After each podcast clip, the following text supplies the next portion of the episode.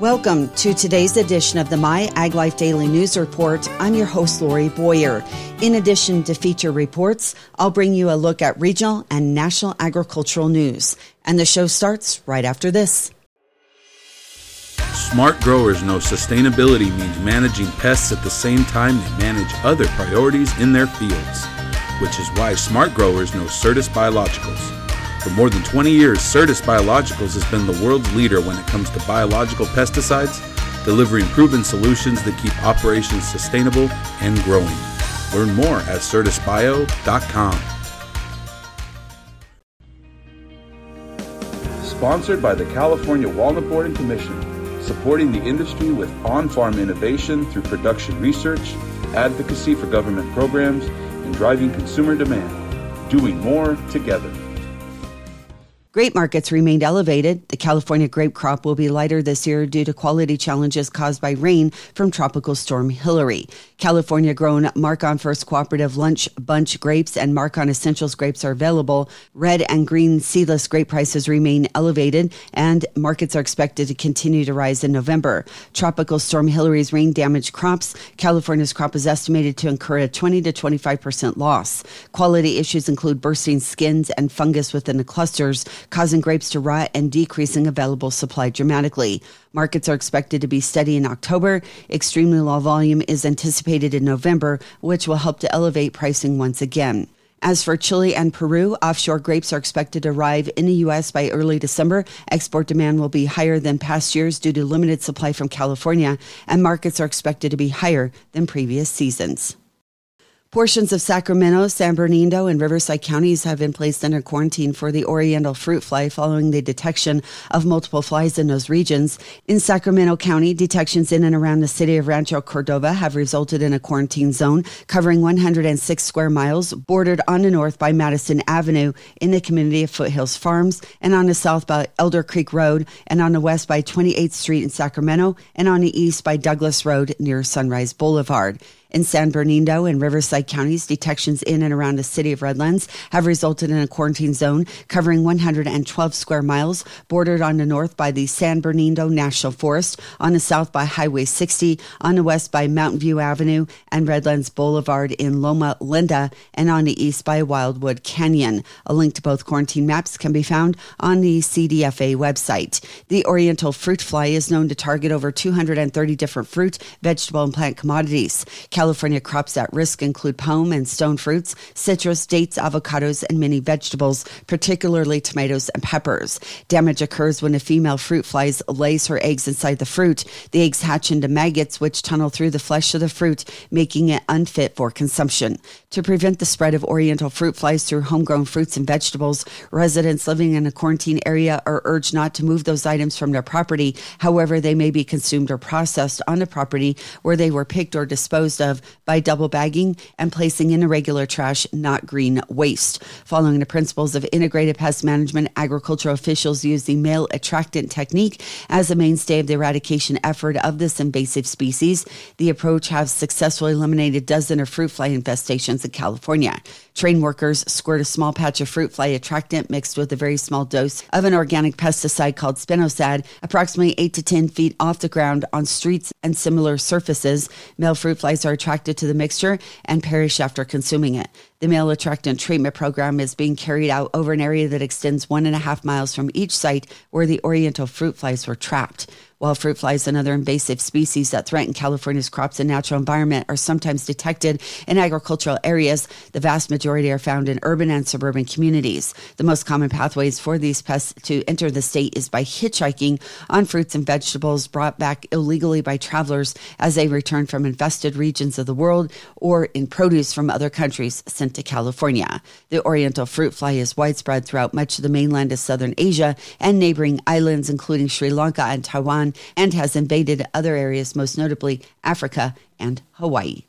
Retailers are offering a mix of fall varieties and summer standbys. Pumpkins have been extremely well advertised, as have squashes, pears, and apples, pomegranates, cranberries, and persimmons greystads with their fall colors. Meanwhile, strawberries have been heavily featured, and multiple retailers have featured organic Keitt mangoes from California. Jalapenos and asparagus have also been popular. Some retailers have featured special selections celebrating Italian Heritage Month, using that space to showcase Italian and bell peppers, eggplant, portobello mushrooms, and tomatoes. Natural Delights is ready with a blend of sweet and spicy flavors for this year's Global Produce and Floral Show in Anaheim. The Medjool date grower and shipper will host a full day of chef tasting menu and offer samples of its latest date flavors. While on the show floor, Natural Delights will showcase its commitment to marketing and branding, product development, and innovation and merchandising solutions. Retailers will also have the opportunity to gain insights into the strategies for growing their Medjool date sales.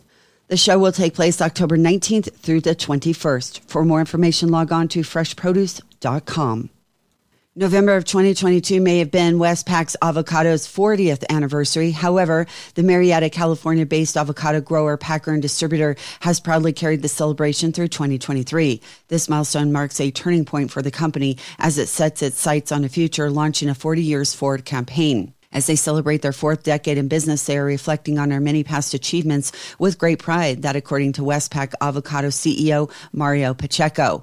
The 40 Years Forward campaign includes a video and digital marketing series celebrating West Pak Avocado's 40 year legacy while pioneering the future of avocado production. Acknowledging the company's historical significance, the video showcases its commitment to sustainability, eco friendly practices, cutting edge technology, and delivering premium produce globally. West Pak's 40 Years Forward campaign officially kicks off at the International Fresh Produce Association's Global Produce and Floral Show in Anaheim, which attracts more than 20,000 global produce and floral supply chain attendees from over 40 countries. Show attendees can expect an immersive booth experience with a display brimming with bagged avocado promotions from various commissions over the years. The bag wall is the conversation piece for the drop ins and scheduled meetings throughout the show. VIPs can enjoy a virtual reality grove tour to experience the beginning of the avocado journey firsthand. Booth visitors can also witness live ripening testing, sample avocado smoothies, and beer at select times. For the behind the scenes look at event preparations, West Pak sales team members will take over the company's social media platforms and stream live at the trade show, engaging with customers, retailers, buyers, and partners. To learn more about the 40 Years For campaign, Global Produce and Flower Show attendees are encouraged to schedule time with a team member or view the partner's schedule by visiting sales.westpakavocado.com and it's spelled W E S T P A C avocado.com. JD Food, a leading Central California independent food distributor, has transformed the digital ordering experience for its diverse customer base through a successful collaboration with Pepper, a cutting edge technology company specializing in solutions for independent food distributors. Mark Ford, CEO of JD Food, said that their partnership with Pepper has been transformative for their operations and customer service. Thanks to Pepper's innovative e commerce solutions, they've been able to streamline their business process, deliver an effortless ordering experience for their customers, and heighten the value of their locally sourced, quality focused products. JD Food, renowned for its comprehensive product offerings, serves a broad clientele, including restaurants, hotels, and healthcare providers. The implementation of Pepper's robust online catalog and payment platform has propelled JD Food to new heights in business efficiency and customer satisfaction, according to the company. Derek Patterson, Vice President of Partnerships at Pepper, said they are incredibly pleased with the outcomes of the collaboration with JD Food, a company well respected for its commitment commitment to quality and community. The partnership has markedly improved JD Foods' digital capabilities, enhanced customer satisfaction, and contributed to their online growth. Customers will now see streamlined digital ordering powered by Pepper's user friendly interface,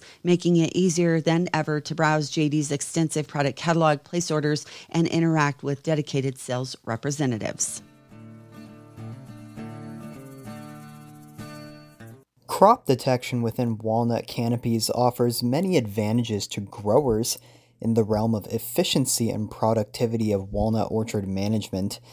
If a lighter crop is detected, for example, that gives growers the signal to use less inputs and even precisely calculate water and fertilizer needs based on those yield estimates in a specific orchard.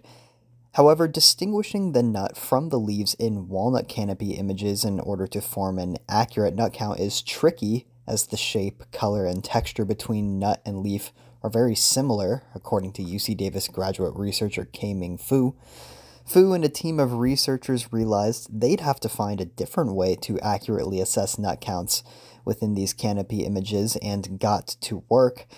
The team looked at multispectral imaging as an option since regular RGB images from a DSLR or phone camera weren't doing the trick. So from RGB, you know, we cannot tell the uh, the nuts and leaves apart. Then we apply the near infrared channel. So from here, you know, because that light could not be absorbed by the leaves, so it will go through the leaf directly. But for nuts, the nut, I mean, the light cannot go through. So we can see the nuts as a block, uh, like like the as the black uh spot there. So we can then enhance the detection uh with RGB gather to improve the uh de detection efficiency for the you know for the for the walnut yield uh prediction that is uh like the basic idea, you know, like the you know from a very high level, just how we come up with this uh method to improve the detection for the walnut in the canopy. So the purpose to do the walnut uh to to do the walnut detection is that the, the accurate walnut detection can enhance the yield prediction, and which can optimize the resource allocation and harvesting schedule. So I mean that is uh, something very you know very known. So that is why we are doing the like the crop counting, crop detection, and which can benefit the harvesting schedule. The novelty of this research into walnut canopy imaging, Fu said, is the use of synthetic data generation. Essentially, digitally accurate images of walnut trees were generated in a program to stimulate what nuts on the tree look like and where they would typically be, allowing nuts on actual walnut trees to be more easily detected in imaging analysis. For the synthetic data, we can label the walnut directly in the simulation environment and then have the photos uh, created uh, to the image site directly. And for this one, when we talk about the synthetic data, I have to uh, mention another software that is uh, the API developed by my uh, by my advisor, the Helios. So this one is a is a critical software, and it is an open source uh, modeling framework that can handle tasks that can manage geometry and associated with the data structure through a C++ API. So that is something very technical, but I have to shout out for that. So this is very, uh, this is very powerful for the tree reconstruction. So with the support of Helios, uh, we managed to uh, create the synthetic data. So this one is for the RGB synthetic data. So you can see that we can have the labels, you know, the annotation created directly for every nuts. So there won't there won't be mislabeling or I mean the redundant labelings, and it's the same for the NR image. And with the enriched data set, so we can see that the result shows that for the RGB image, the F1 score uh, improved around uh, 13 percentage. And for the NR image, the F1 score improved by almost 19 percent. So there is a tremendous improvement. The research is ongoing, and future work will look to generate more synthetic images of walnut trees while reducing reliance on real images. The hope is this information will be disseminated to ag tech companies working on canopy imaging to help the walnut industry. Additionally, Fu speculated on what imaging might look like in the actual orchard down the line. I would say that with the with the accurate walnut detection, uh, I mean, in the future, it is uh it is not hard to imagine that we will have a we will have a truck or I mean, even any mobile robot to I mean, it's a of course it is a automatic one. It can drive through the orchard and then walk around and take and, and then make the videos or I mean take the photos throughout the orchard and then predict the yield of this year. You're listening to My Ag Life. I'm Taylor Chalstrom. Hi, friends. Jason Scott here, CEO of JCS Marketing. I want to personally invite you to My Ag Nite on November 2nd. Look forward to seeing you there. Hey, it's Jesse Watters from Fox News Channel. Hope to see you at my Ag Nite on November 2nd. It's going to be a night you will not want to miss. Sponsored by the California Walnut Board and Commission supporting the industry with on-farm innovation through production research, advocacy for government programs, and driving consumer demand. Doing more together. USDA Secretary of Agriculture Tom Vilsack has issued a proclamation recognizing October as National Cooperative Month to celebrate the vital role co ops play in improving economic opportunities. A high density plantation scheme introduced by the government in March of 2021 might be a game changer for Kashmir's walnut industry, which has seen declining revenues for years now. The J&K government launched a modified high density plantation scheme for walnuts along with other fruit crops to boost Kashmir's walnut industry, given that the Himalayan region accounts for 95% of India's production of the stone fruit. Kashmir, once the world's second largest producer of walnuts, has lost the international market due to low production arising from conventional farming, a long gestation period, and the Indian government's decision to reduce the additional duties on walnuts imported from China, Chile, and California. Sustainable aviation fuel is shaping up to be a big opportunity for the renewable fuel sector. Tad Hepner, Vice President of Strategy and Innovation for the Renewable Fuels Association, talks about SAF sustainable aviation fuel is, is, kind of a category of renewable fuel, can be from fats, oils, and greases. There's also pathways that are available for upgrading of alcohol to aviation fuel as well. So it's a category of jet fuel. All kinds, anything that uses Jet A, right? So airliners, military aircraft, anything that uses Jet A compatible turbine engine. The U.S. is already producing some sustainable aviation fuel, but there's a need for more infrastructure in place before the industry can grow. There's between 16 and 18 million gallons of sustainable aviation fuel produced annually. That's a very small number. We are in the process of ramping up those pathways to produce more sustainable aviation fuel. It's going to be a process, but I think with the recent passage of the Inflation Reduction Act, it, it's given opportunity for renewable fuels to play more of a part in the aviation transport sector. If demand increases for feedstock farmers produce, it can mean higher prices in the future. I think there's an opportunity for higher prices for farmers in the future. You know, we've seen advances in agronomics to produce more crops on the same acre of land, but at the same time, if we increase demand for these types of products, along with in- incentive structures, we're going to see some opportunity for producers to take advantage of some of that as well. Ted Hapner of the Renewable Fuels Association. The Global Agricultural Productivity Report says the world's agricultural productivity is consistently falling short of the target growth rate. Since 2011, productivity isn't growing fast enough to hit the target growth rate required to sustainably meet global needs for agricultural outputs by 2050. The report says total factor productivity growth continues to be strong in China and South Asia. However, sub Saharan Africa and the U.S. show especially low TFP growth. From 2011 to 2021, global TFP grew at an average rate of 1. 14% yearly to sustainably meet the agricultural needs of a growing global population by 2050. The GAP report says the world must now aim for 1.91% average annual TFP growth. A new USDA pilot program has grant funding now available for ag employees needing resources to address various farm, labor, and workforce challenges. USDA Ag News reporter Rod Bain has the story.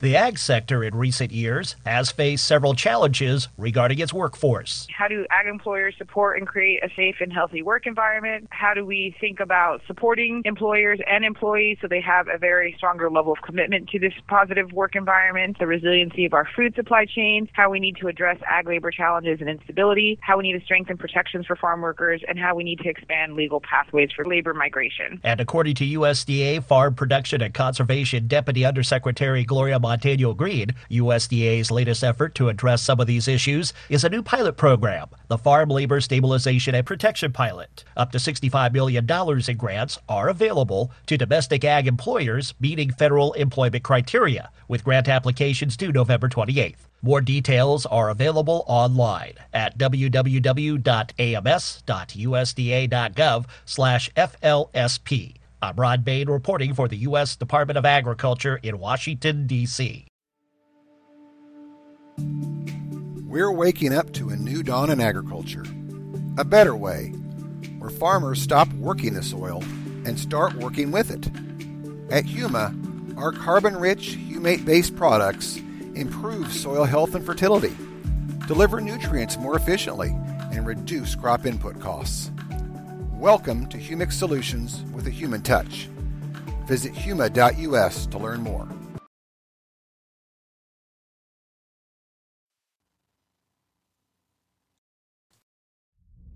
JCS Marketing is your number one way to connect with the ag industry. Through print magazines, digital media, podcast, and live and virtual events, JCS Marketing has the reach to inform, educate, and influence growers in the western United States. Everywhere you go, you see West Coast Nut Magazine on a, every one of my customers' tables. So that tells you everything. That's that it's there, so they're reading it. Our My Ag Life platform includes podcast interviews and digital articles for busy professionals on the go. Our live events, continuing education webinars, and virtual conferences help growers connect with leading researchers and industry leaders. Let JCS Marketing help you connect. That will wrap up today's show. You've been listening to the My Ag Life Daily News Report. I'm Lori Boyer. From all of us here at the JCS Marketing Team, thank you for listening.